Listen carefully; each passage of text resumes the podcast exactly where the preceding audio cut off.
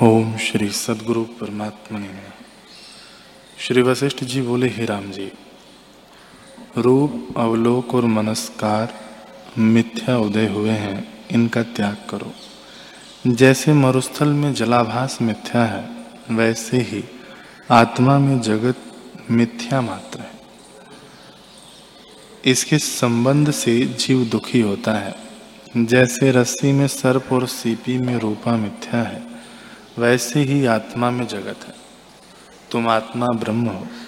दुख से रहित अपने स्वभाव में स्थित हो और आत्मदृष्टि से देखो कि सब आत्मा ही है। अथवा जगत को मिथ्या जानो तो भी शेष आत्मपद ही रहेगा।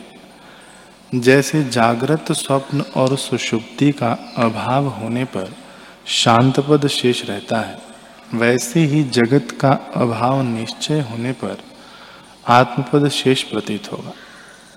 इस जगत का अत्यंत अभाव है और जो दिखता है वह भ्रांति मात्र है।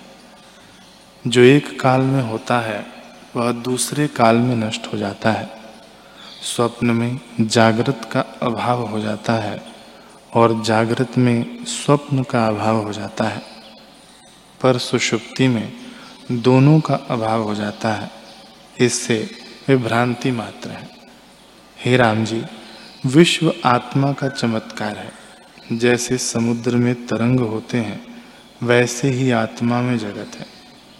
अहंता से यह जगत उदय होता है और अहम का अभाव होने पर इसका अभाव हो जाता है।